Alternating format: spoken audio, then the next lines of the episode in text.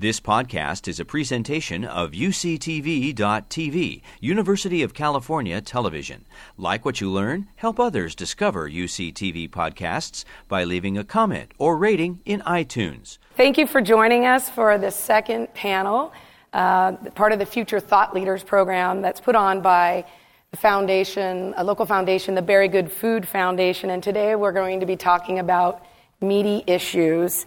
Um, before I introduce this illustrious panel that we've assembled, I want to really give some thanks to the people who helped make today possible, and that includes Specialty Produce.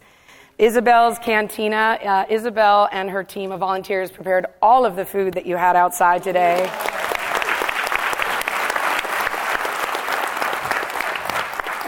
Uh, that includes Dr. Bronner's for the swag. I'm, I'm always happy when there's swag. Okay. Taj Farms for some of the cheeses and meats that we have, Julian Hard Cider, and Powwow. Uh, they are the ones who set up this beautiful stage here. Our volunteers also included Bernadette Chaplin Nieto, William Creekmore, Isabel, of course, who was in charge, Julie Guzman, Sharon Height, Michelle Kveth, Barbara Newton Holmes, Calissa Wells, who was her sergeant at arms, and Marianne Zappella. So thank you, all of you, so much for all of this.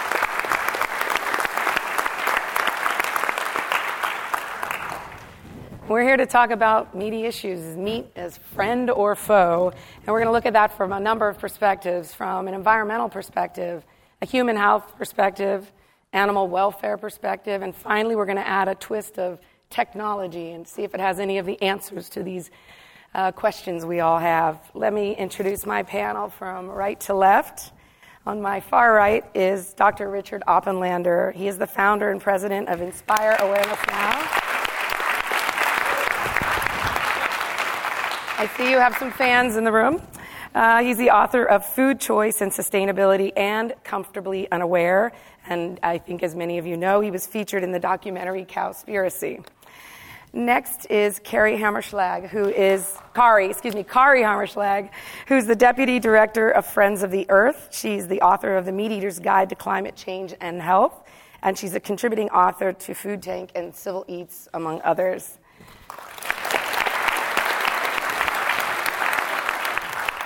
Next is David Bronner, a man who probably needs no introduction in this neighborhood.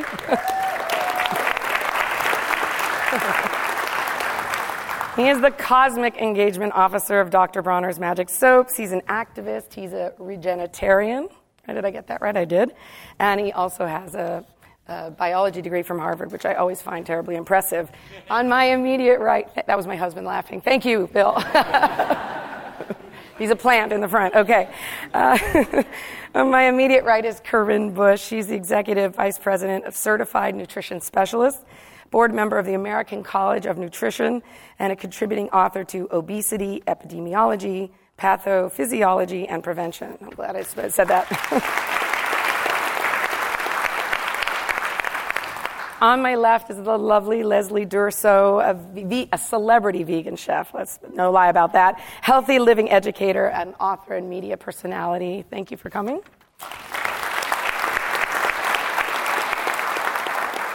Next is Dr. Uma Valeti. He is a cardiologist by training, but he's also the co founder and CEO of Memphis Meats, and you'll hear what they do a little bit later, and also was an early board member of New Harvest.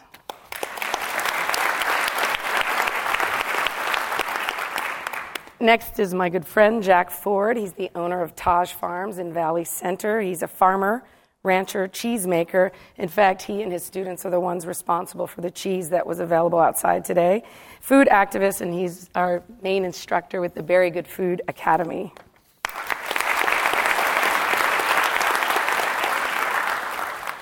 Next, we have Dr. Kara Wentworth. Kara became a doctor just this week. Congratulations.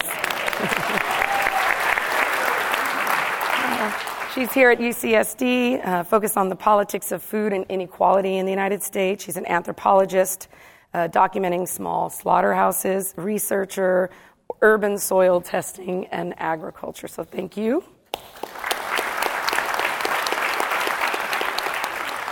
And finally, at the very end, we have Dr. Aaron Gross, who's the founder and CEO of Farm Forward. He's an associate professor of theology at the University of San Diego and the author of The Question of the Animal and Religion Theoretical Stakes, Practical Implications. And I. And my name is Michelle Iraq. I'm the founder of the Very Good Food Foundation. And what we try to do is put out information for the community at multiple levels at the intersection of food and the environment. So thank you again for coming. Thank you, Scripps. I've, uh, I've just learned that we are the very last nonprofit who will have access to this lovely forum that isn't a production or a musical, so we might have to put on some musical or some theater here if we want to come back again. So thank you to our venue. And now let's get into the meaty issues. Oh, we'll be taking questions today via Twitter. Hopefully you're all on the Wi-Fi. Hashtag is up there. Yes, meaty issues. Uh, we'll be following them here, and we'll take your questions. I won't necessarily take them immediately. We'll weave them into the conversation as it happens. And what we're going to do is probably take this conversation in four sections. We'll start uh, really focusing on environmental issues. And I know it sounds like from the applause that you received, Richard, that maybe there are a lot of people focused on that issue. Then we'll talk about human health. Then we'll talk about animal welfare, and then we'll end on technology. Um, and also, hopefully, with some guidance about what you as individuals can do and or yourselves uh, or in your community uh, to, to move this issue forward. So I want to start with um, the big issue, you know, meat or no meat. What kind of meat? Is meat good or bad for the environment, Richard? That's the biggest softball question I could ever imagine for you. Meat, uh, first of all, I think we need to look at definitions and start right off with that. So, meat for me includes uh, the uh, what everybody uh, thinks is meat, which is the red beef, red meat industry, but it's also dairy and it's also the fishing industries. And I don't think we really can separate those very easily. It's, it's all those animal products, I think, that are found on our plates. And in general, uh, we, uh, we're in overshoot mode uh, with our planet. We all know that. And the single, the single factor most responsible for that is not energy and it's not fossil fuel use. It's because of the uh, food we eat. And principally and specifically, the largest ecological footprint we have is from our uh, desire or demand to eat animal products from the meat, dairy, and fishing industries. And although other industries contribute to that, uh, they have the largest impact. So for me, uh, knowing that, uh, and knowing that there are very specific timelines that are quite recognized by a number of reputable organizations now uh, that we're on, and we, are already exceeding tipping points. And we're, we're already Explain in a state of irreversibility. In case sure. everyone doesn't. Sure. Uh, Tipping points are, can also be called planetary boundaries. Those, they're core, the core life systems that support all life on Earth. And, and we're already, we've already surpassed four, four recognized ones, and I believe there are five that we've actually passed. We've surpassed them. So, meaning they're likely irreversible in our lifetime. And, and again, if the leading culprit is from our ecological footprint from the meat, dairy, and fishing industries, I believe that uh, we should look at a very quick, a hasty retreat out of those into plant based systems, which are environmentally much more sound and more efficient. So, the summary for me is that, is that uh, because we're on various timelines, uh, very recognized timelines, and we've surpassed various planetary boundaries, at least four or five, in my opinion, that we need to turn this around as quickly as possible rather than. So, my message is that we have to start looking outside of self, which I, th- I think uh, we need to look at future generations and generations of all species that inhabit the earth with us. And the quickest and easiest way that we can do that is by, is by changing to a, uh, to a uh, organically grown, whole food, plant based diet. It may seem difficult for people, but I did it and I'm nothing special. So there you go, that's my summary. Thank you. I'm, I'm sure that some of the other panelists will have a response. Kari, what about you? Well, I think Richard's absolutely right. We um, meat in this country, we all consume, not necessarily myself, but on average, three times more than the rest of the world. Um, it's terribly unsustainable for our health and for the environment. Um, talking about water in California, which is a really precious resource that we are struggling with. Um, animal agriculture uses a quarter of all the irrigated water in California. and about half of that goes to dairy cows, and some of that gets exported to China. And yet, we don't talk about the need to reduce our animal food consumption to address the water issue. So, like if you got to eat, um, people will ask you, you know, can you have a glass? Do, do you want a glass of water? Uh, because they're trying to conserve water, right? But if you order a steak, that's 7,000 glasses of water. So it, we're just not, we're not really addressing the, one of the core issues that we need to address if we're talking about water. And, and this is really our kids' future.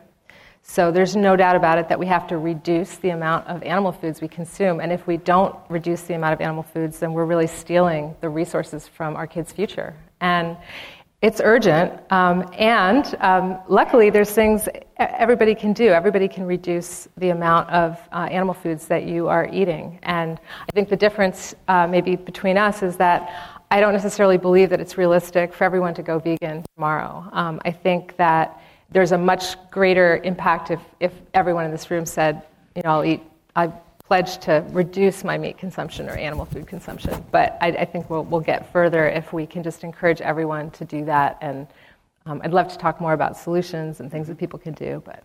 We'll come back to yes. that. Yes. Uh, what about you, David? I know you have an interesting take on the issue of, you know, to eat or not to eat meat. So what's your take on that? Sure. And to clarify, I am vegan, but the regenitarian is a term that uh, I've termed, and, and it kind of applies to vegan, omnivores, and vegetarian. And basically, it means like whichever dietary choice you pick, that you're, you're, you, have a, you have a pitchfork and a knife, you know, a butchering knife in your, when you're eating food. And it's like, what kind of farms, what kind of world are you supporting? And, and when you just default, oh, I'm just going to eat the, you know, factory farm steak, I mean, that's a disaster. And to Kari's point, I mean, I, I mean, I think vegan is you know the most sustainable and you know correct role, and that's you know my personal choice. But I also very much respect the permaculture model of agriculture, where animals are integrated uh, in a way that's sustainable. They're, the meat and the milk is almost a co-product of them, you know, providing insect control and weeding and fertilization. And it's not, you know, they're not competing with primary grain crops. Like the, the water footprint, the carbon footprint really comes when we're force feeding monoculture grain to animals in cages. And if you know, we need to let the animals out of their cages. They need to be integrated into our into mixed organic farms. People need to eat a much lower level, and and and the type of meat and milk and dairies and, and eggs is crucial. Is it from a grass-fed operation or grain-fed? I mean, grass-fed is much more sustainable. I mean, it's like you know the the, the vegan utopia is it's all rewilded with wild herbivores and predators. I mean, but you know if if, if it's a grass-fed cow being grazed in a, in a way that duplicates that kind of wild, um, wild uh, reality, it has the same environmental impact. And it's very low. And that's it. So people just have to be much lower, generally just, you know, ruminants, grass fed, much less the, you know, and, and even the omnivores. I mean, there is an argument that there's some amount of default food waste, grain waste, food waste that, you know, can be converted in animal protein. So there's an argument there's like a low level default meat that actually does add to the world's food supply without competing with primary vegetable crops. Same thing with fishing. There is a, you know, a, a default level that is not overfishing the ocean, and of course there's fishing in pastoral communities that you know depend on this protein source. Um, but it definitely has to be much much lower to be sustainable. It sounds like uh, all cows aren't are not necessarily equal in this uh, analysis. I, I, saw your head shaking a little bit over there, Richard. I know you want to respond. What do you got well, I won't take too much time about that, but, but, uh, but when we look at the word sustainable, I think we need to redefine that, especially in lieu of the fact that we're going to be reaching, we're about 7.4 million billion people right now. We're going to be increasing that population by 240,000 a day to about 9.6 billion by the year 2050, with the, with the demand for meat and dairy to double by that time. So I look at the big picture of all land use and water use and resource efficiencies. So, in fact, grass fed livestock are, in many ways, are not as sustainable as grain fed. I don't, I don't believe that any type of. Uh, so, so looking, at, looking at the word sustainable, I like to define it as being op- because, of, because of these timelines we're on and because of the fact that we have this population issue of humans. Uh, and because of all of the facts, factors involved with all of the aspects of our unsustainability, meaning all those aspects of global uh, depletion, that we have to start looking at redefining the word sustainable. So, for instance, I like to term it as optimal or optimal relative sustainable sustainability. You know, how can we best use our resources under these under these these given factors of our civil the effect it's going to have on our civilization?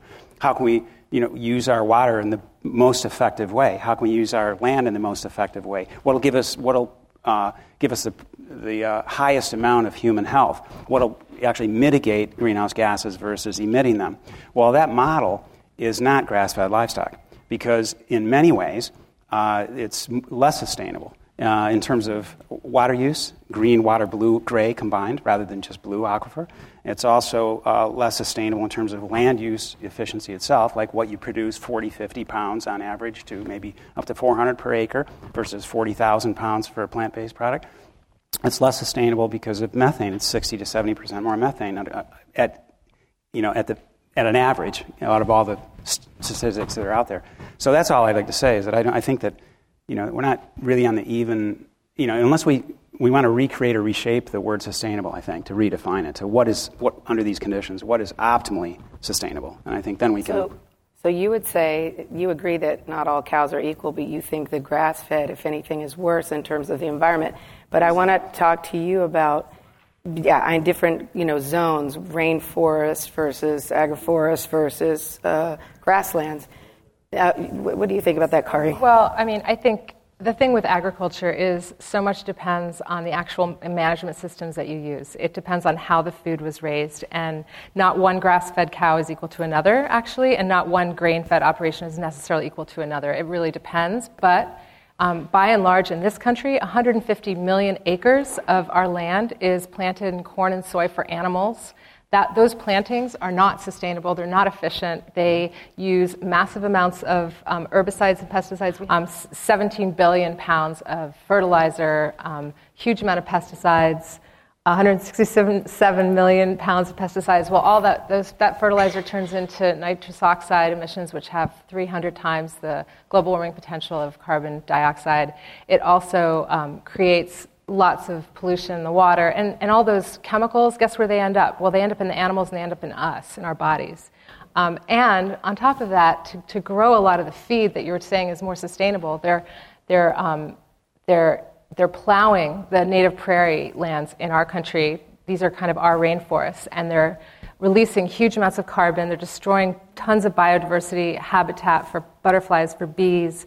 Um, and when all the pesticides are sprayed, that also hurts the bees You've heard about the huge decline in bees and butterflies as well because they're using GMO. What should seeds. happen on those grasslands? Okay, so on, on, on the 150 million acres that we're using right now, to regenerate that land, to make it more sustainable, we can put animals on there, growing them with the, with the crops, the integrated crop management, integrated crop livestock systems, which are far more sustainable in my mind. Um, I, don't, I don't think uh, the, other, the other piece about the sustainability. Is there additional water? Green water. It's only green water or is it blue water? So, so you the thing about these terms? so here's the here's the thing about green water is rainwater. Here's blue water is irrigation right. water. So Sorry. here's here's the big big difference between um, growing corn in the Midwest, which is you know our water, the Ogallala aquifer, is running dry in some places. It's going to be gone, some of it in 30 years.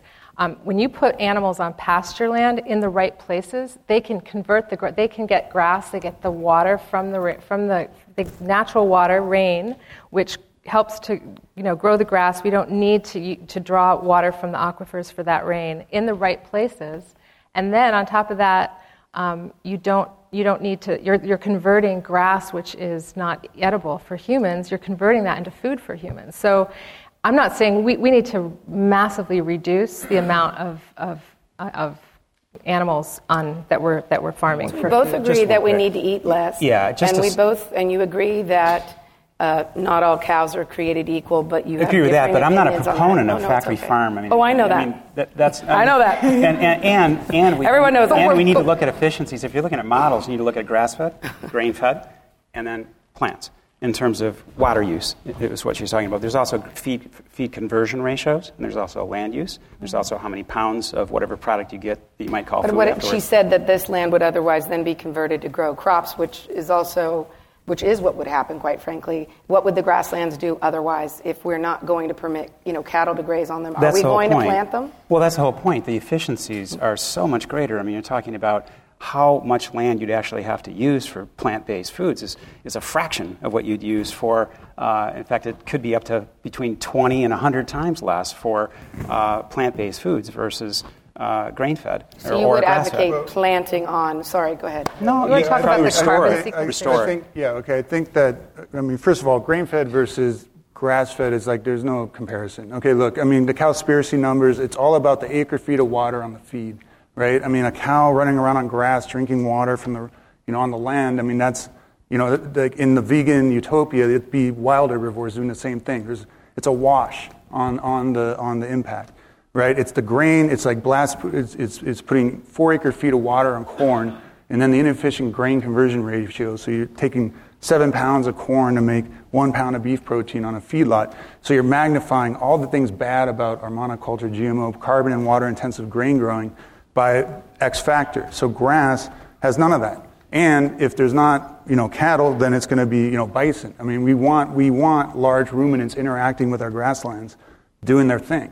And whether or not it's a domesticated animal managed according like they would in the wild or true wild animals, it's an environmental wash. Yeah, I think we got off on the wrong track because. Oh, it's okay. n- No, it's just because I, I think we shouldn't be we shouldn't be comparing, and we can if you'd like to, but I, I think we got off the track of. I mean, we're looking at um, resource use efficiencies, and I'm just saying That's that one issue. the argument. Yeah, the argument is that I'm hearing is that grass-fed beef, especially, is more sustainable than. Uh, Grain fed In certain environments, on and, and I'd like to bypass that and just say that if you're comparing uh, um, all, all across the board all resource use efficiencies, including uh, including producing greenhouse anthropogenic greenhouse gases versus mitigating them, and you, then you'd, you'd have to say that in, in, in no way is grass-fed livestock more sustainable than plants for, for Because human as you use. Said, a- that it, there's a higher emission rate. well, it's across the board. It's, it's, oh. it's mitigating greenhouse gases versus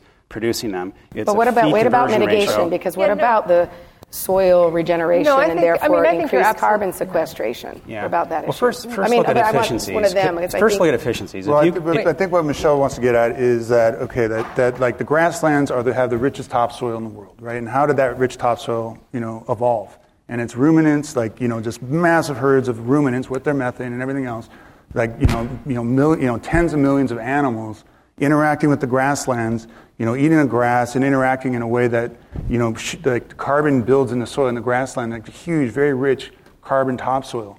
Like you know just huge amounts of carbon which through mismanaged grazing and mismanaged farmland you know is all up in the atmosphere. Mm-hmm. So if we can correct and do regenerative grazing practices that mimics what happened in the wild that made that topsoil in the first place right and we So- do so so, I would so that we can we can that. draw down that excess I just carbon and put it back in the soil And then I'm going to take agree, this and and we're going to we'll ask move, right. Corinne about her opinion about the difference So between I the just two want kinds. to Go ahead. agree in general with the concept that's really important. And maybe, I don't know if the chart is up there showing kind of the different greenhouse gas emissions of different kinds of products, but there's no doubt about it when you look from a water standpoint or you look from a greenhouse gas emission standpoint, across the board, veggie proteins like lentils and beans are just going to be so much better for the environment, and they're better for your health in many, in many respects. And so, but the idea is that um, it's about 29 times more, um, more G- greenhouse gas. Um, there's more, 29 times more greenhouse gas emissions coming from beef than there is from lentils. So that's the point, is that from an efficiency standpoint. But you have to look at the whole system and you have to look at what we're eating. And so the point is that we want people to be,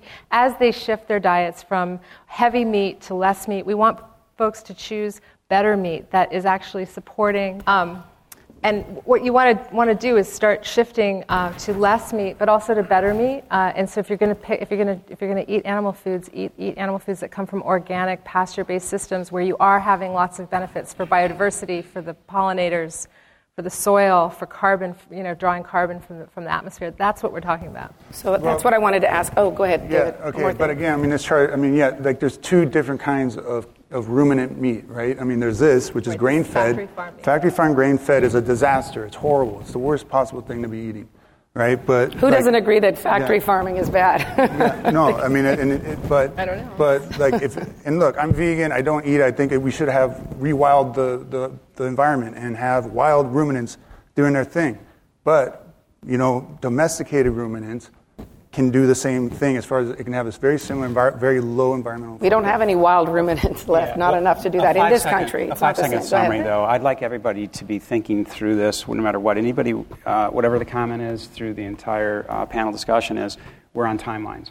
We have we've already surpassed uh, four, I believe, five of the tipping points or planetary boundaries. So keep that in mind with uh, as you uh, go on your own journey through awareness and listening to any discussion of the, of the panelists. So, and that's what maybe separates my point of view from what we've just talked about uh, a little bit. I, I believe that, that its urgency that, and the magnitude of the problem dictates, you know, a little bit of a quicker response. but, the, but the So- point is that you definitely have the position that you know cows are clearly creating an issue in terms of emissions, okay, and that, that we're no, but but but in terms of both carbon dioxide and methane, and that that is a, a, a significant contributing factor. Um, and then, but I think what's on the other side is they're saying, well, there's certain kinds of farming that actually can sequester carbon. So that's sort of where we are. But we'll come back. I want to ask Corinne, who's our nutritionist on the panel, if she thinks there's a difference, you know, are all cows created equal? If we're just still talking about cows. Yeah. Well, I mean, to, to the points that were made, I, I love the idea of regenerationism, if that's the correct term. Regenitarian. Regenitarianism, okay. and so humans are omnivores, and some people thrive with meat in their diet, and some thrive on a plant based diet. And that depends entirely on the individual's biochemistry, which we all come to this earth with, with uh, very varying biochemistries. So, with that said, I completely um, am in the camp, and I think we all are, that no one should be looking at that 99% of beef that is factory farmed because it's a poisonous entity, the uh, components of which are assimilated easily into the human ecosystem. So these, these toxins are they're fat soluble, they're readily absorbed, they're readily stored, and they're very poorly mobilized and dealt with, detoxified, and excreted. So we've got this sum total of toxicity from, from uh, factory farmed meat. Uh, we have an antibiotic resistance issue, and we have um, you know, just a whole plethora of things that are in the meat, and then the human ingests the meat. And there's a concept called xenohormesis, and what that means is that xeno in Greek means stranger. It is the strange altered signaling that's happening in the, that animal's flesh that then has crosstalk with the human entity when we eat it. So, yes, there's, there's plenty wrong with, with that 99%. But with the 1%, if we're looking at, a, um, at it from a nutritional standpoint, what does that have to offer us? It has to offer us a really clean source of protein and types of nutrients that are hard to uh, mimic, like heme iron, which is found only in meat and is much more readily absorbed and bioavailable and uh, dealt with by the body. So, iron and zinc and B12 and other B vitamins. And grass fed beef is even high in antioxidants like glutathione and superoxide dismutase, the, the mother of all antioxidants in our systems that are um, just vitally important for detoxification. So, there's a lot good about it from a nutritional standpoint, in my opinion. I want to follow up. You mentioned briefly the issue of antibiotic resistance. And I want to make sure that everyone really understands what we mean when we say antibiotic resistance, what the definition is, and what that has to do with, you know, uh, feedlot farming, CAFO farming. Right. So, an antibiotic resistance is, is the ability of bacteria to actually morph into a form, and by, it's by various means that bacteria does this. It can morph into a form that is impervious to the drug that was designed to kill it. So, that's a resistant bacteria. It's a superbug. And so, what happens is that between 70 and 80 percent of our antibiotics in America are fed to factory animals because it fattens them quickly. So these, these antibiotics are obesogenic. They fatten these animals very quickly. And they're needed because these cows or, and, and animals are in you know, terribly crowded conditions and they would not be, quote unquote, healthy without them. And so the, the resistant bacteria, and I'm talking about things that we've all heard about. We've, it's in the news. E. coli 0157. We hear about that in Jack in the Box hamburgers. And MRSA, methicillin resistant Staph aureus, and Salmonella and C. difficile. All these very virulent strains are then in the guts of those cows and animals. They pass into the um, into the water supply. They pass into, and then they are, uh, end up in, in the human. Unfortunately, they're also on the meat. They're on the meat and they're in the meat. So it's through the excrement of the animal, and it's also right on the meat of the animal when the animal is slaughtered. Unfortunately, and so the, the uh, latest year that I could find a um, reference for, we had two million cases in 2011 of resistant uh, bacteria infections causing 23,000 plus deaths. And we know that number is rising dramatically. I think it's, you know, it's project, predicted to rise by something like 67% over the next uh, 15 years or so. So basically, we have slum like conditions in which the animals live, and then we sort of regularly feed them antibiotics, which creates this perfect you know, environment for creating whatever bug or bacteria will result um, that you know is, is resistant to that, and then that's transferred in any number of ways to humans. Excuse me. Um, and now this has become a bigger and bigger problem. And you know, we, do we have anything in the pipeline, you know, in terms of medicines out there uh, to respond to this? Well, the thing is that bacteria have this ability, and there's there's these very you know numerous means that they have to to resist um, antibiotics. And so we can try to keep creating drugs, but those drugs will continue to be ineffective over time. Um, and what I didn't say, and everyone on this panel knows, is that that excrement that's stored in lagoons is then used as fertilizer on our crops. And that's why we have uh, these resistant bacterial infections that are found in, in, spinach and lettuce and that kind of thing.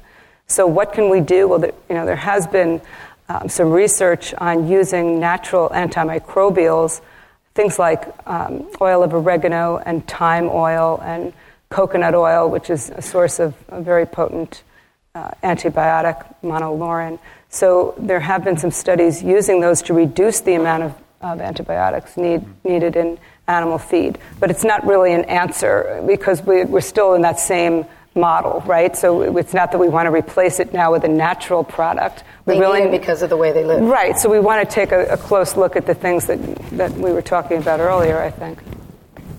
Anybody else on antibiotic resistance? Anybody hungry for a drive-through burger right now?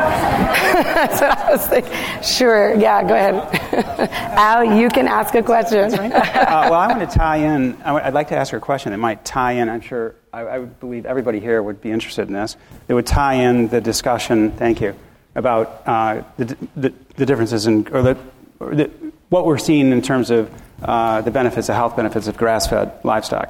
And so the question to me, or to you, would be um, do you see a difference then in, I mean, everyone should be aware of the inflammatory stressors that are around us, whether it's from the environment or from the food you eat uh, or the stress you create uh, on, your, on, yourself. But basically, um, so how does grass fed beef then uh, do away with or compare to uh, not only grain fed, but then plants in terms of those inflammatory stressors, just to name a few, so you're aware of them. Say, for instance, the increased uh, serum level of homocysteine that comes from methionine, which is much greater in concentration in animal products than it is in plant than it is in plants. Uh, C-reactive protein, um, you know, endotoxins for endotoxemia, uh, and uh, you know, just just a, a rash of uh, you know inflammatory stressors that, that, that create that situation where, where meat, whether it's beef or uh, fish or chicken, uh, increase your risk of contracting one of the four leading causes of death and disease in the Western uh, civilization, as well as the five leading causes of cancer, which has now been pretty well documented. So, how does that compare? The grass-fed beef. Well, yeah, Richard, to- I agree. It, it, all of these uh, diseases of Western man, these complex chronic diseases, are based on inflammation right? And so animal proteins are more inflammatory and more acidifying, which is another you know, underlying mechanism of, of disease promotion. However, uh, a grass fed piece of, of flesh does contain a, a really healthy ratio of anti inflammatory potential because the inflammatory potential in our cells is, is one of the greatest uh, uh, components there is the ratio of omega 6, the inflammatory fatty acids, to omega 3. And so um, a piece of grass fed beef, the, um, that ratio is 1.5 to 1. And that's the ratio, like the perfect ratio would be about 1 to 1. We look now and we, when we examine people's cells, and I do this with most of my clients, I'm looking at, at those ratios in their cells. And so we want that to be less than 4 to 1. Uh, grass fed beef is 1.5 to 1, whereas grain fed beef is about 7.5 to 1. And the average American is about 20 to 1 in highly inflammatory potential versus those anti inflammatory. So, Richard, I agree with you, but I think it's a function of the amount of that that we're eating that we can balance with other components. Yeah, and I, you know, I think that's always the answer. I mean, it's just like on the vegans, like, oh, you're eating too much soy, oh, it's terrible because of the blah blah blah endocrine disrupting, feminizing, blah blah blah. And it's just like, look, you don't have to eat that much soy as a vegan, and as an omnivore, you don't have to eat that much meat. Like, just lower it way down and just eat bits. It's all about the dose, right? And like, uh-huh. and it, I mean, just like be vegetarian about it, and like eat like much less, and make sure it comes from a correctly raised animal, and yeah, don't overdo it. Leslie, I know you wanted to say something. Well, I was just going to say on the omega 3 versus omega 6, there are an insane amount of vegetables and um, seeds out there that you can also get these same omega 3s with balanced with the 6s. I'll just name a few if you want to take notes flax seeds, chia seeds, hemp seeds, mustard oil, seaweed, beans, winter squash, leafy greens, cabbage family, berries, wild rice, herbs and spices, mangoes. I will go on forever. Hope you take shorthand. yeah. the point is, is that there's nothing that an animal can give us that a vegetable can't. Yeah, but Leslie. Oh, oh, okay. Yeah. So, you know what? That's a nomenclature issue that I really do have a problem with because the fact is that those plants and, and only animal foods have the actual omega 3 fats. The plants have the precursor fat alpha linolenic acid, right? And so, yes, there's plenty of ALA in those uh, foods that were just mentioned, but the human does not convert very much ALA to EPA and DHA. It's only about 5% of those precursors that are converted. Whereas in a ruminant stomach, that ruminant takes the, takes the ALA from the grass and makes really beautiful levels of EPA and DHA. We need the DHA for our brains and our mood and uh, so many other things. And the EPA anti-inflammatory. Well, as we discussed earlier, I am I'm donating my blood. To I know we're going to do that. We're going to look at it. I know. I'm, I'm, there will be follow out. us on our blog later for the answer to that. this question. and if you're in a uh, university student, I think you just got one uh, credit hour for the last, the first half of the panel. and uh, some some science.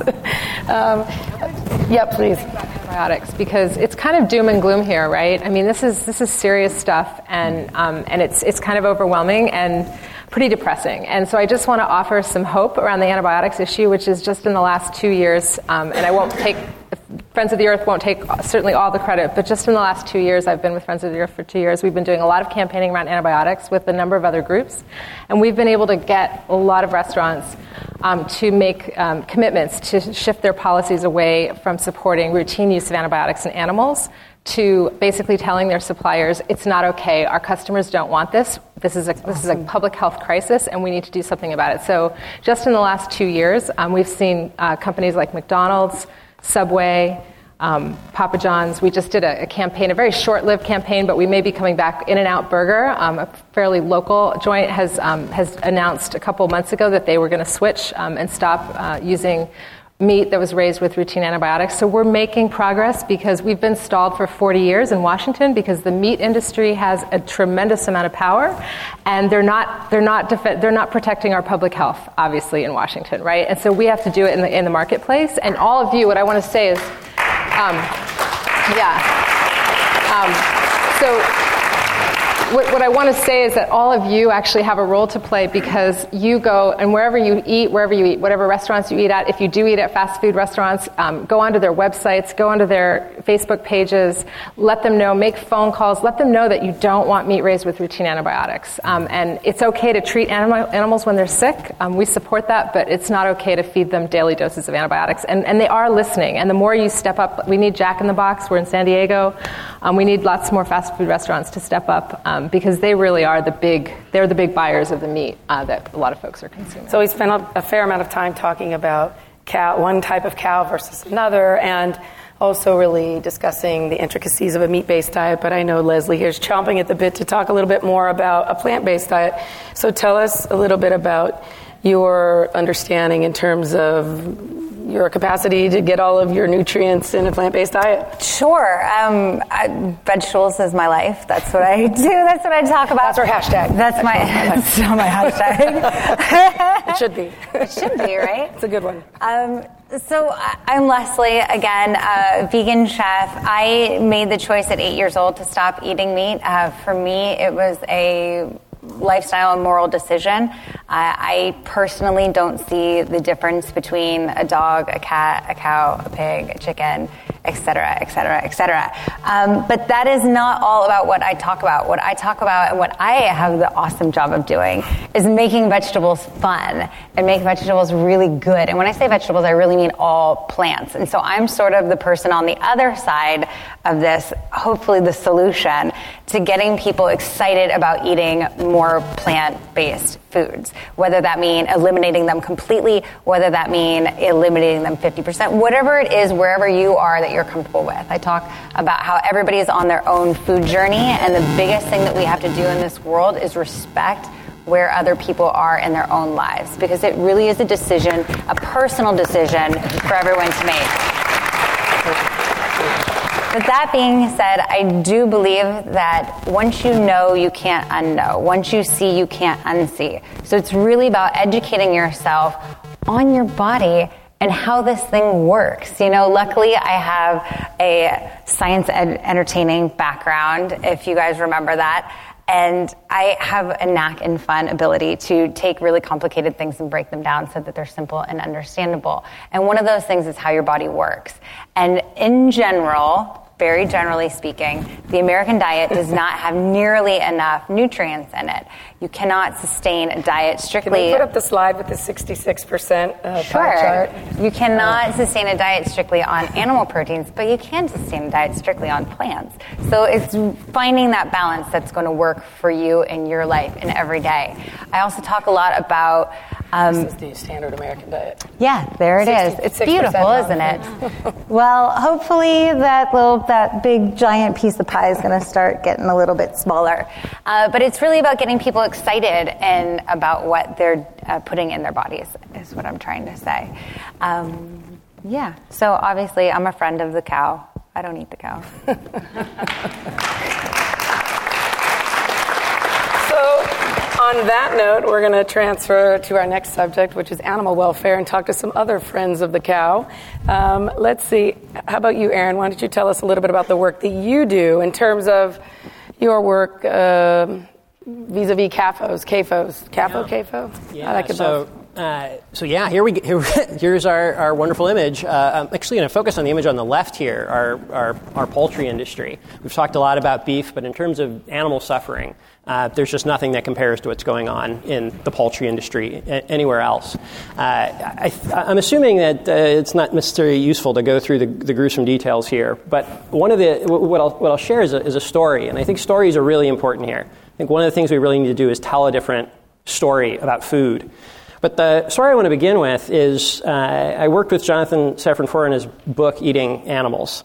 And uh, you know, during the period it was being written, of course, nobody knew anything about it except the title. I would tell people, oh, I'm working on this book, Eating Animals. What was really telling to me is whether or not the person knew me at all, they assumed by the title that it was going to be a critique, that it was going to be talking about problems. But there's nothing in saying eating animals that should inherently imply that, unless we know that things are really messed up.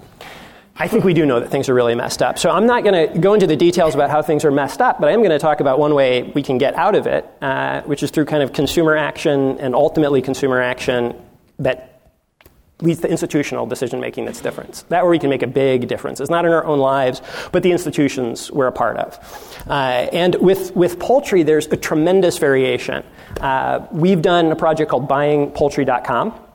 And what it does is take every poultry product out there and ranks them into seven categories of welfare. And we include plant based products in this. And you can go on there, actually look at the products you're consuming, and get a sense where they rank and see the different price points in your area ultimately. Um, for doing this and start to figure out what you want to do for yourself. But after you do that, that's like the simple Rank part. them how? Pardon? Rank them how? Yeah. Well, here we're focusing on welfare. Okay. Yeah. So, so buyingpoultry.com is going to help you understand the welfare, and there's other things to think about uh, there. But you know, understanding, you know, are you are you comfortable if um, if the animal is treated well itself, but its parents are horribly abused? Big problem in the poultry industry. We've got a lot of higher welfare poultry where the actual chicken or laying hen uh, is treated fairly well, but its parents and grandparents and the whole system that produces it is, uh, you know, antibiotic. So, for example, when I buy antibiotic-free chicken in the store, that antibiotic free chicken comes from a system which requires antibiotics. Because even though it's not being given to that bird I'm eating, it's being given to its parents and grandparents and great grandparents and all up the line. You have to transition to what we call heritage uh, type systems or innovations on the tradition of heritage farming to get there? Well, it, there's always hybrid, but hybridization is in some ways the, the problem. That is not simply crossing two animals. That, that's fine, that's been done forever. But the system we have now is we're talking about 20 different lines, 15 to 20 different lines being crossed like a cocktail to produce it. I'll give an analogy to kind of capture this, and then I'll, I'll stop there. But this is so this is so crucial. So the way I've been thinking about it is the, the traditional way we bred turkey was more like beer. And the current hybridized turkeys are more like cocktails. Here's what I mean. If I order a beer and I drink it, it's going to taste the same as the beer in the keg. You know, like parent, like child. But there's no like Manhattan in the back room, right? The Manhattan has to be mixed up, and then I get the drink. Right? And that's what poultry farming is like today. Except, if anyone knows where cocktails began, this is the part of the analogy I love. Cocktails began during Prohibition because the quality of alcohol was so bad, you had to mix it up to make it taste decent. And that's a great analogy to what we've done. We've got these the hybridized birds that we're talking about in the big industry that are producing the 99% of birds. The ones that are breeding, they don't have to look good or survive or do anything except be able to transmit their genes. And the conditions there are really awful. So yeah, here's here's the graphic that tells the story. This is what we need to change. We need to change it for welfare. We need to change it for a lot of other reasons. Uh, and when you go through that personal decision, then connect with an institution and help an institution make that transition. Jack, it sounds like the uh, audience is screaming to hear from you.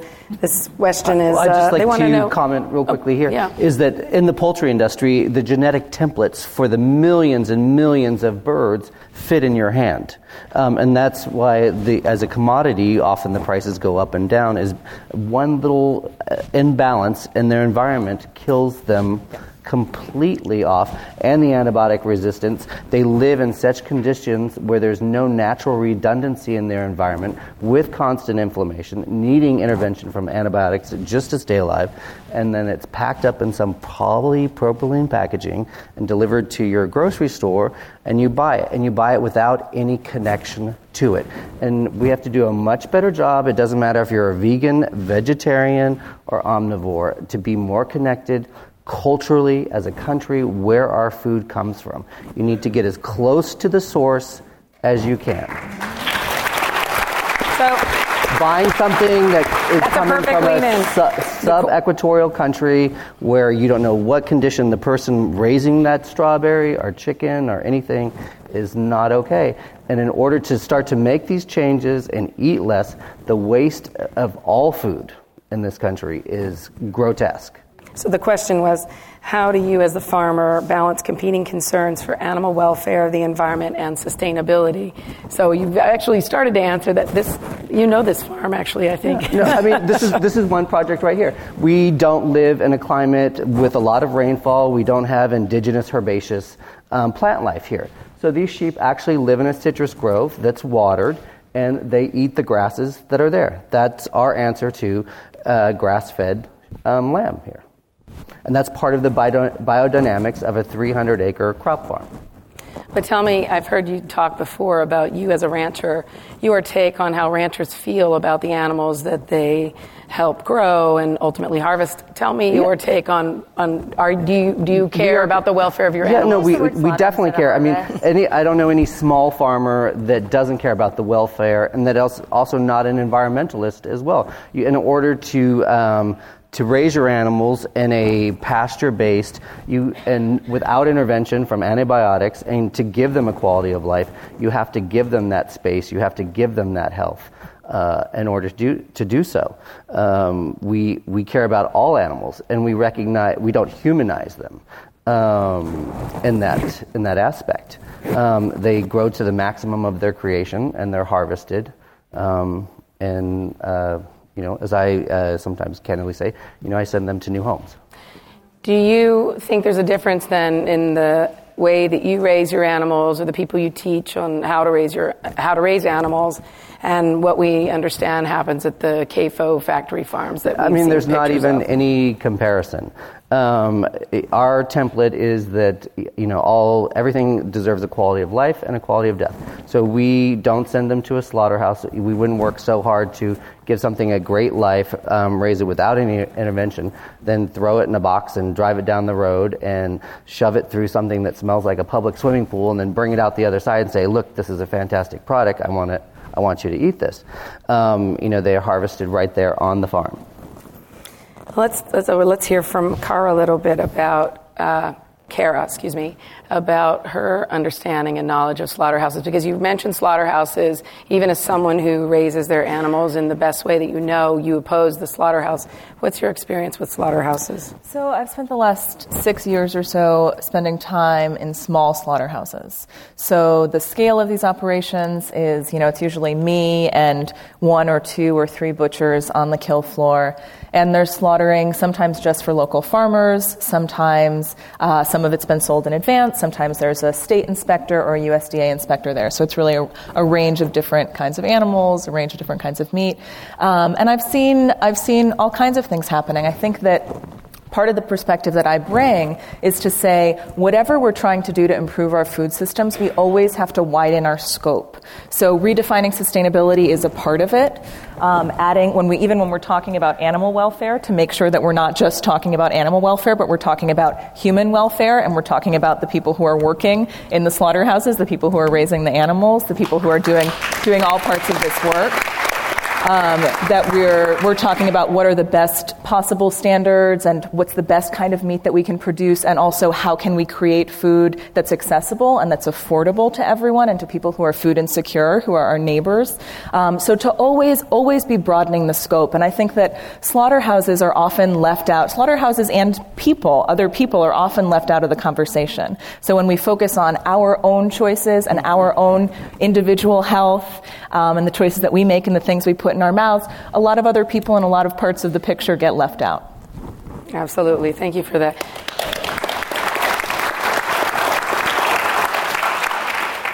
Jack is our lone farmer rancher representative here on the panel. You are a bit outnumbered. Um, some of us are hobbyist farmers, I think. That's as, as, as, much as we can say. What about that? What about this idea that you know the, the better part of the conversation is from the consumer perspective and not from the producer? What do you want to stand here and say on behalf of your fellow farmers? Hmm.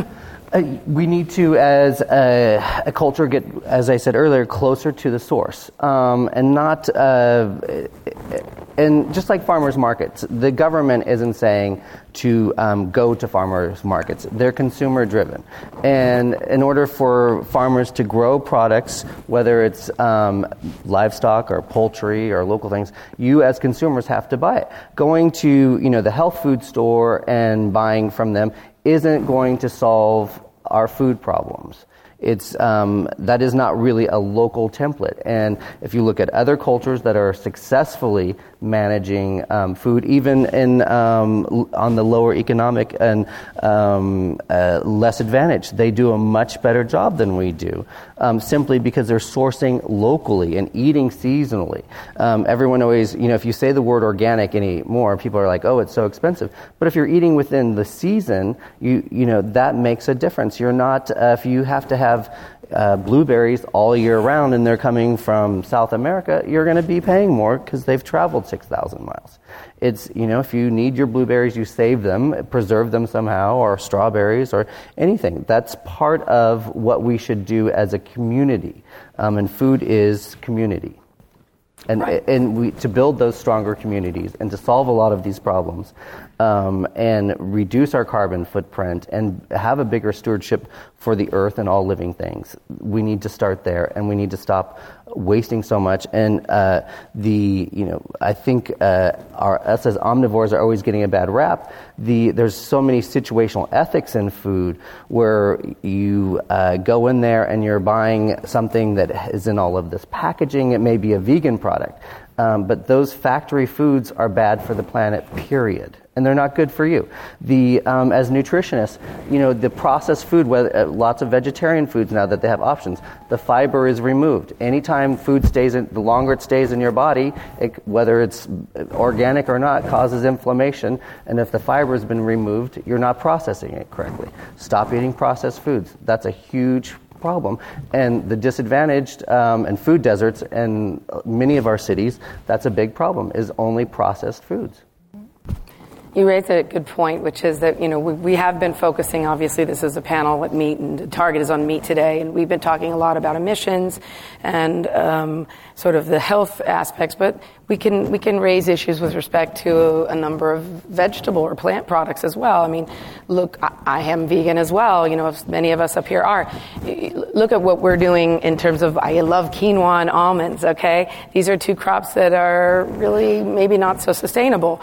Um, and look what's happened in the community where quinoa is grown and raised. The people who grow it, it's part of their heritage. They can no longer afford to eat it because people like me and the rest of us who are choosing that as the our protein source. consequences consequences. You know, where we're affecting their lives, and, and is that impact on their life any less significant? And I think that's that's very important for us to consider. I think you wanted to add something too, Aaron. Well, you know, I think it's it's really important to pay attention to this complexity at certain moments, but but it also is important to remember we've got some big macro trends, which is we can talk about animal products as more resource intensive and leaving a bigger uh, footprint.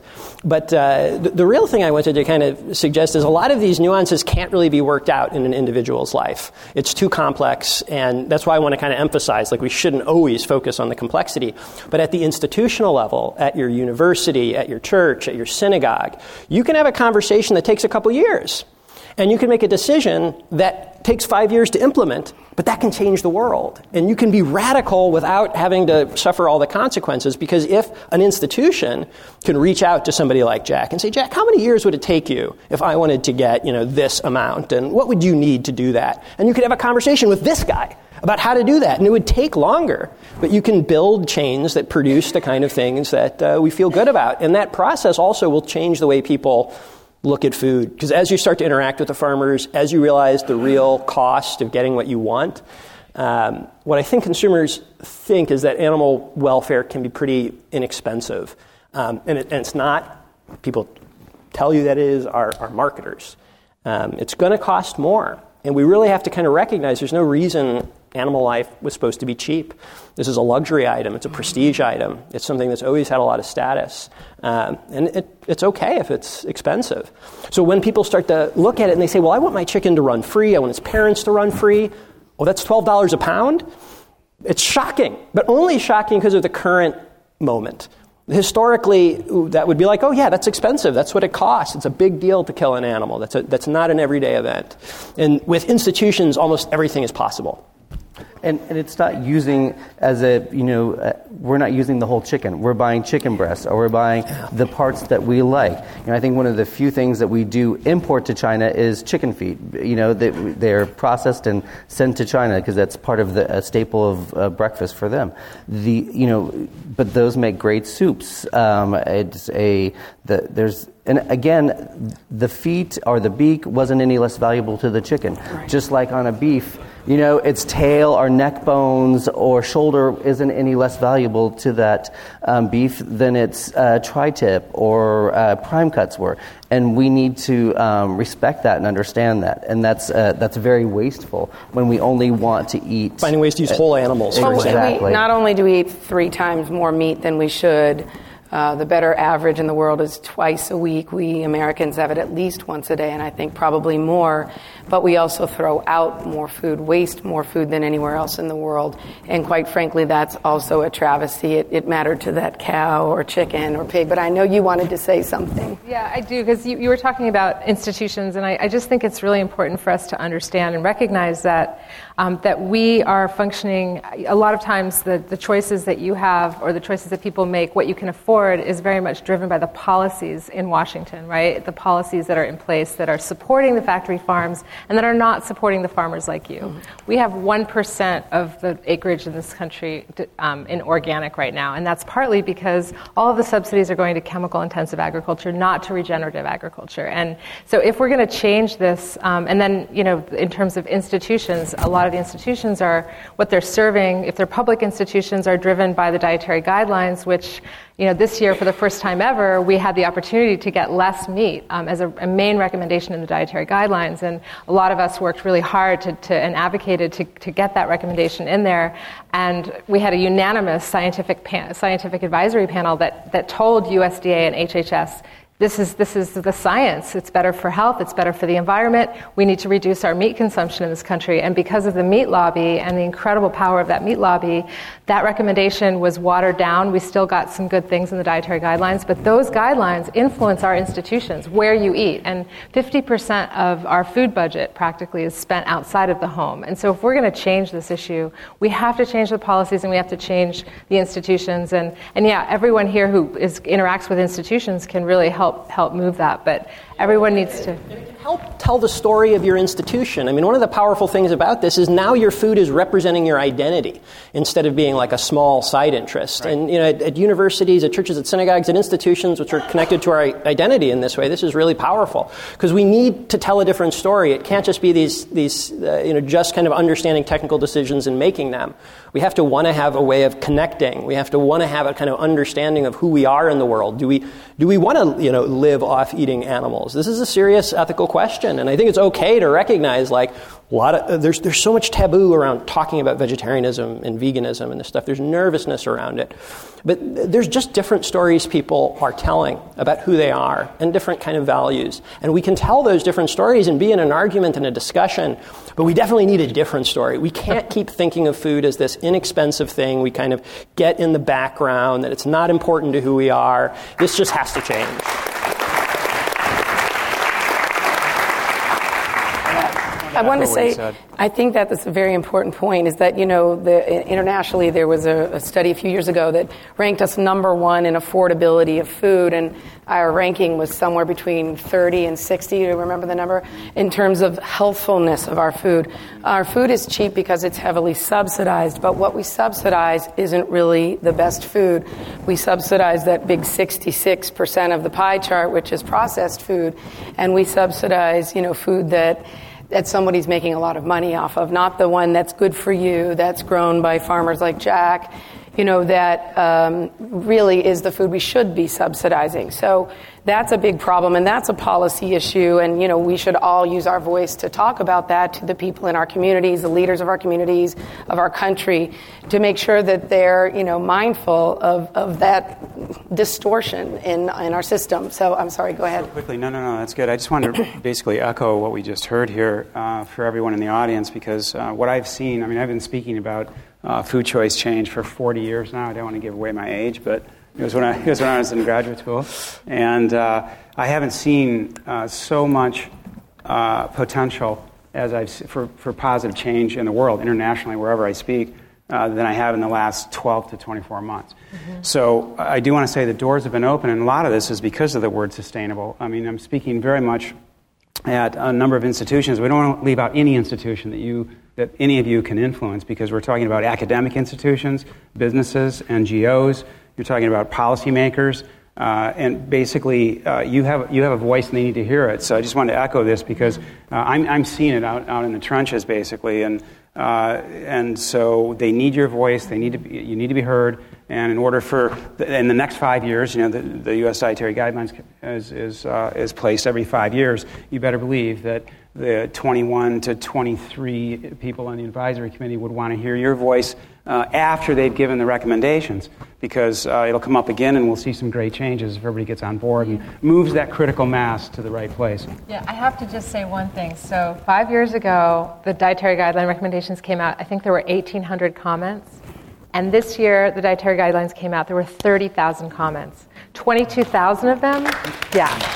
Mostly because and, of those. Mostly because of this yeah, mostly because of the, uh, the recommendations by the advisory. Right. Well, they came out, and then there were several mm-hmm. organizations: Friends of the Earth, My Plate, My Planet, mm-hmm. um, Food Democracy Now. Several organizations went out to their bases, a lot of the, in, in the, the, animal welfare groups, to support the recommendations. Mm-hmm. And we got 22,000, and that blew up. Like USDA and, and, and HHS were like, "Whoa, this is like nobody ever pays attention."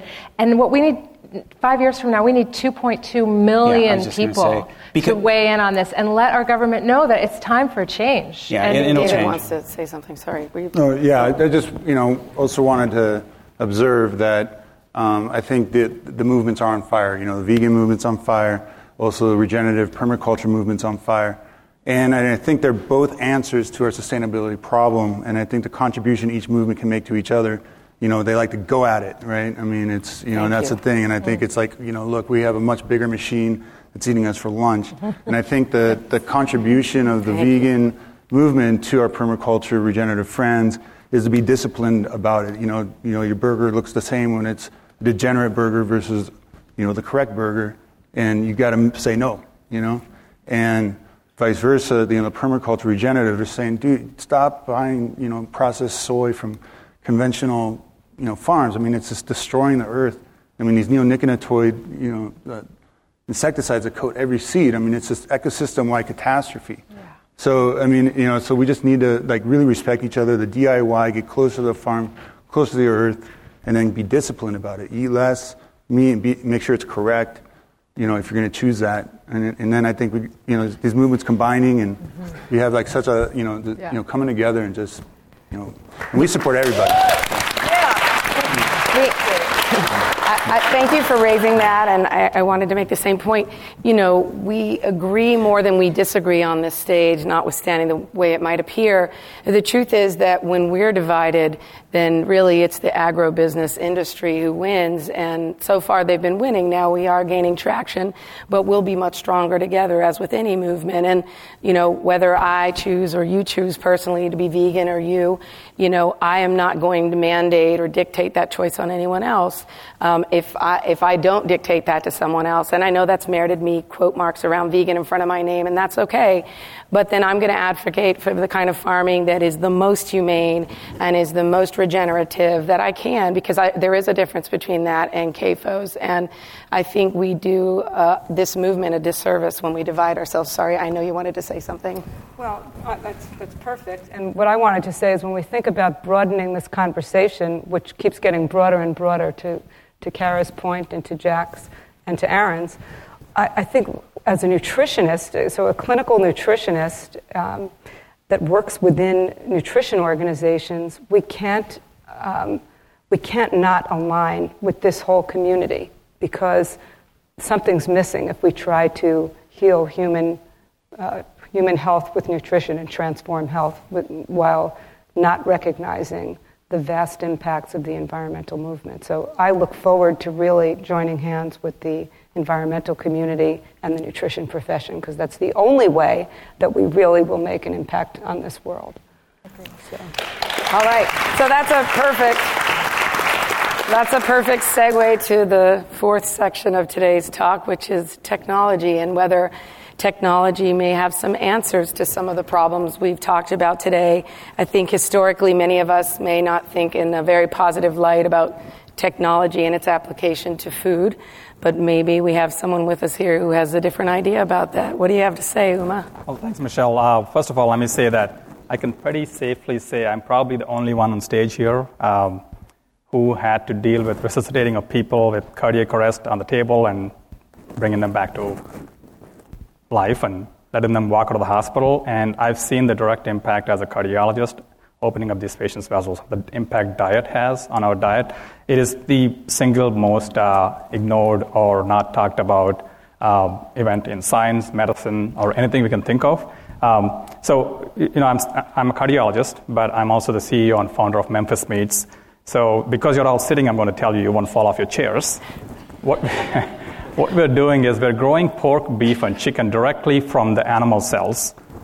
So, it's the same delicious meat that we grew up know, eating and, and loving, but it does not involve the process of growing a full animal and slaughtering an animal to get the meat and then throw away the things you don't need, like the skin, bones, and the hair. So, uh, you know, at a very uh, simple level, we are ex- excited that we can provide the world with the meat that we all love because we live in a meat loving culture. So, 90% of the people in the world, no matter what culture, country, region, love to eat meat. And having said that, we shouldn't be in a position where we have to choose between what we love to eat and, and all the problems we've been hearing uh, with the people on the panel. And we feel like there's a technological solution that could let us have the same delicious meat, but it's safer and better for all of us, but also the planet and the animals.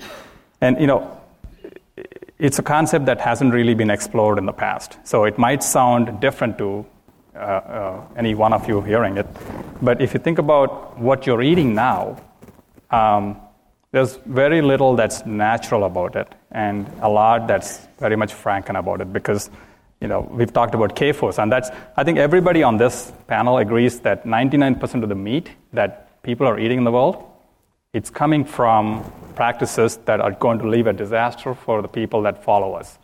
And when we think about this is not about any of us up here, right? It's about the planet we're going to leave behind for our children. And, and if there is an opportunity to, to innovate, and provide healthier food, whether it's meat, plant based uh, innovations, or a just a better way of uh, eating the traditional meat, why are we saying no to it? Why are we sitting still and not doing anything about it? So Aaron says you could make a, a, a, a tremendous impact, almost like an explosion, just by an action that completely takes out the multinationals out of it. You start working with your churches, you start working with your synagogues, and just have them develop a policy that they'll only have food that's delicious, healthy, and sustainable.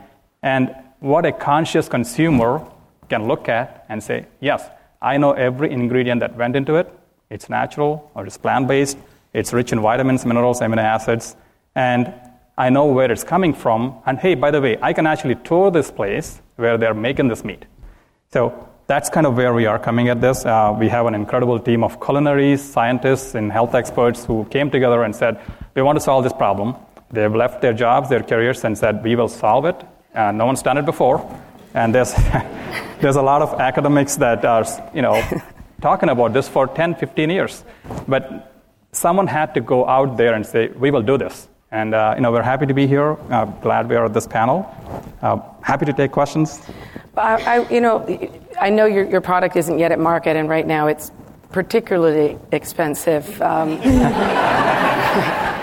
yes. but actually, you know what? That leads to a question that isn't exactly a tech question, but I think it really deserves to be asked and answered.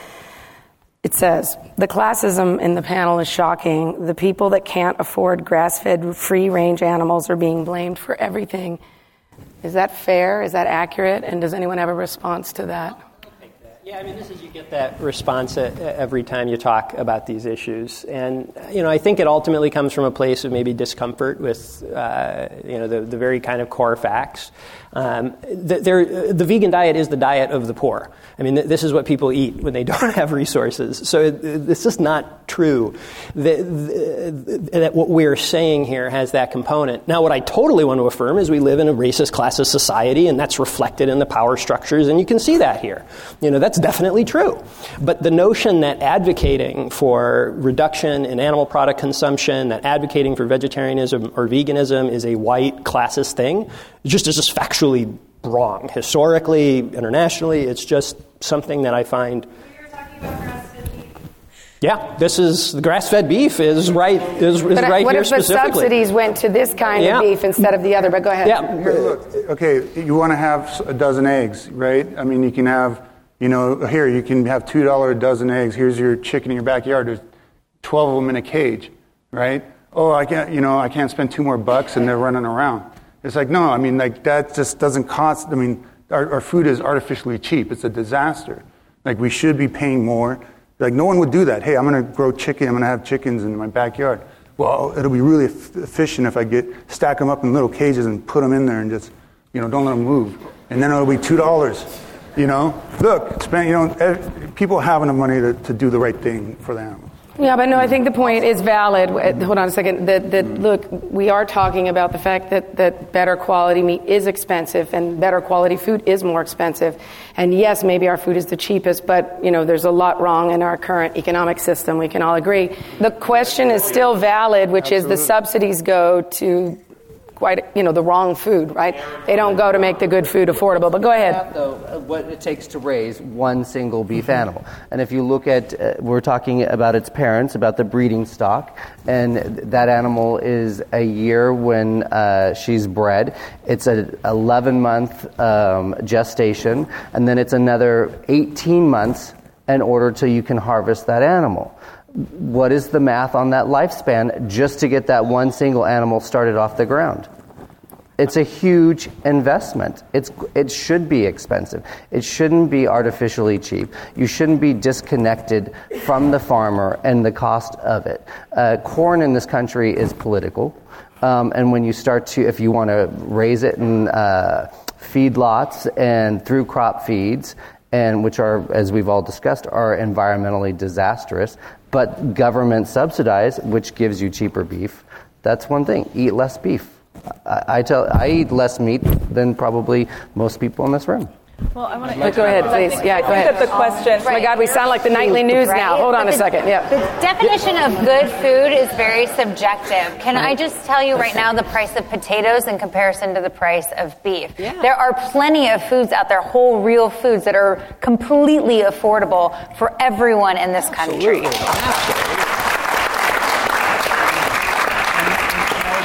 I really have to say So. I, I want to No, make I- sure I that need to Yeah, say something. So ahead. I think, that Okay, this- I think that the original question about classism on our panel and the conversation we're having here goes back to, to the comment that I made earlier. And I think that it's a very valid comment. That any time our focus is on personal choice, and it's you as an individual who has to make a choice, rather than a conversation about the systems that we're living in, that's then then then what we're then we are engaging. We're we're perpetuating a lot of the problems. I do believe that. And I think there are a lot of things that we all agree with. We all agree that there are problems in our food systems. Um, we all agree that change needs to happen. I think we all agree that, it, that this really is an emergency that needs to happen quickly. Um, but I think that that goes back to the question I mean, if we just look at a fairly narrow definition of sustainability, then we might conclude that doing grain feeding cows is better than grass feeding cows. But if we open the picture up, and if we open the picture up and we're actually thinking about all of the people, and we're thinking about the land, and we're thinking about soil, we're thinking about animals, we're thinking about the people who are trying to earn a living wage, who are cutting these animals up for us, or pre packaging up our tofu, or whatever it is, um, then the conversation shifts. And I think that the conversation needs to shift in all the ways we're talking about, and it also needs to shift in that way. I, I, you, you just took my closing statement, so I don't know what I'm going to say anymore. Go ahead, Um. I know you wanted to say something. Thank I you. I really want to say something here because we brought up the issue of subsidies, then we brought up the issue of uh, good, affordable food for people who cannot afford it. So we feel like the innovation that we're uh, uh, right now in the middle of can, can answer some of these questions, but the subsidies are being directed to the wrong places. You know, if there is a, any subsidy in the world that has to go to something that is really destroying our planet rapidly, it's got to go into innovation in meat, meat production, and, and the kind of innovation we are talking about. Because, you know, why would we not subsidize the process? You know, it took us thousand dollars to make that meatball, right? So, but it, it, it could have been two hundred thousand dollars just two years prior. But we've been plummeting the cost of that. And what if we got subsidies to really innovate and say, now I want you to bring the cost of that meatball to fifty cents? We know we can do it. That's what we believe in, and we're going to raise funds for doing that. But what if we have subsidies from the government? We could get there so much faster. And why, why would we not do that? And the second question I want to answer is, you know, good, cheap food for everyone. We all know about McDonald's and the, the price of the burger not going up from a dollar for the last, what, 20 years? You're, you're, you're, you still get a burger for a dollar. But what goes into that burger is totally different than what most people in this room can afford when they go to a restaurant and buy a high-end meat, meatball or steak. Uh, but what if we can make the high, highest quality you know, Wagyu steak that goes into this burger at scales that uh, that could go into McDonald's. Right? If we hit 69 cents a pound, we can do that. But if we use the process that we are talking about, everything we grow is actually highest quality meat. There's no scraps getting into the burger. There's nothing left over that can't get into a steak that's now processed into the processed food. So some of the processed foods you're eating, if you ever see how they're made, you would never want to touch it, right? That's the travesty of not knowing what's happening in plant or system. animal. plant or animal, you know, processed foods. So, but if you think about the way we are growing meat, and you know, there'll be a few other companies in the space, we are trying to grow the highest quality cells and let them grow into meat cells, whether it's from pork shoulder or a beef tenderloin. And we're trying to do that in a way that would also preserve the cardiovascular health of the person who's eating it because we can uh, affect the amount of saturated fats in there or the ratios of omega 3s or omega 6s in there. So, this is the innovation that really needs to be subsidized. And you know, there's a lot of academics in this room, policymakers, and if you're tweeting out, I would say tweet out for the subsidies for innovation in meat. So, thank you. Go ahead, David. Yeah, I mean, I think like as a totally separate yet related issue is income inequality is you know a horrible problem, and people should absolutely be making enough money to afford conscious choice. And we have a travesty in this country that you know our low-wage employers are paying sub these minimum wages that you know people can't make ends meet. They can't even you know they need food stamps and public assistance and housing programs. I mean, it's ridiculous, right? And you know there'd be a revolution if we weren't basically as taxpayers subsidizing these low, low, wage employers. So we absolutely need to raise the minimum wage. Our company has donated a half million around to, to the movement, which is on fire. We just got it in California, New York, up to 15 bucks. Absolutely, we need to be raising a wage so people can afford better, more healthy food. But that said, right, yeah. That, but that said, that said, people have a responsibility. There's an animal that made that meat, right? Just say, oh, I didn't want to spend another two bucks. Like, okay, why don't you eat half as much meat and spend twice as much for it? Like that animal, you know, there's an animal that made that meat. And just because, oh, I'm, you know, whatever. It, dude, there's a responsibility to that animal that is, gave its life, whatever. Or don't eat it. Were you going to say something, is also Aaron? better. So, I mean, I think David, you know, said it so well. The issue, we're talking about the issue of classism around food and affordability, this is, has to do with other issues like the living, like the living wage. I, a number of years ago, I did work in uh, in India on these issues, and when uh, when we prepared to go there, so this was Animal Protection Group going to India, and what everybody was was worried about was doing animal protection work in India, where there's a you know a lot of human uh, human welfare problems, if you will, uh, could you know make rub people wrong. And you know, it would look especially bad for white people coming from the United States, coming from this wealthy country, coming to a country with less resources and promoting, you know, vegetarianism and so forth and talking about these issues. And this constantly came up in settings like this with white people in America. When I got to India, year in India, not one person who was Indian brought that up as an issue that you shouldn't be here because we have other problems with poor people. That's, a, that's something that, that we think. That these issues around class, I really think they, they are a defense mechanism from addressing what's going on here. And, and I've kind of gotten to the point where I feel like I need to say that because it's uncomfortable for people to recognize. But nobody here is advocating for anything that nobody's saying you should all eat grass fed beef. We're saying if you're eating beef, this is the beef that doesn't destroy the planet and cause horrible animal suffering. Uh, and, and we, I think, really need to stop pretending that any of this discussion is, uh, you know, a, a attack on uh, poor people or anything like that, uh, and, and just really focus on what can be done. Wait, I think, hold on a second. Corinne wanted yeah. to say, and then, then you. Yeah. Well, it also strikes me. Talking about poverty stricken people, that where do we have the most concentrated um, areas of poverty is around factory farms. Yeah. And the devastation that happens to these folks in terms of respiratory illnesses and brain dysfunction and cognitive impairment, mood issues, and of course, um, uh, resistant infections. So we have to take a long view, and I, I like the point that. Um, that you made before about potatoes. So it's education, right? People don't have to buy factory meat and if they can't afford meat, they could buy just a tiny bit and fill in with vegetables, or you know, look at other food choices. It's, I'm so glad that you raised that point. I mean, that the, the people who grow the, the majority of the food, you know, uh, plant food as well, uh, they really they're not even seeing that food. You know, they live in communities where they are subjected to toxins that are really problematic in every way imaginable, and the food is being exported out to other communities, and they have fast food and other you know options available to them, and that, that's a huge problem. And I know Richard's chomping at the bit over here. Go ahead. Well, I'd like to bring it back around to the to the, the question of economics, and certainly there's some social uh, injustice occurring in the food systems internationally. And but uh, let's bring it back around a little bit to the specific economics of it. Whether I mean, we're working with a few World Hunger projects right now in Sub-Saharan Africa, and we see it there. But especially if you're talking about the United States, there's a relative economic issue, and it can be solved. And we keep bringing meat back into the picture here, and I understand that. But in terms of relativity, the economics can be solved with just echoing what Aaron said and what Leslie said, which is um, the least expensive food that you can purchase right now. There's a big argument in terms of whether it's organic or not, but still, the least expensive food that's the healthiest for the environment and healthiest for you to, to consume and healthiest for future generations without borrowing on their natural resources is, is a plant based diet.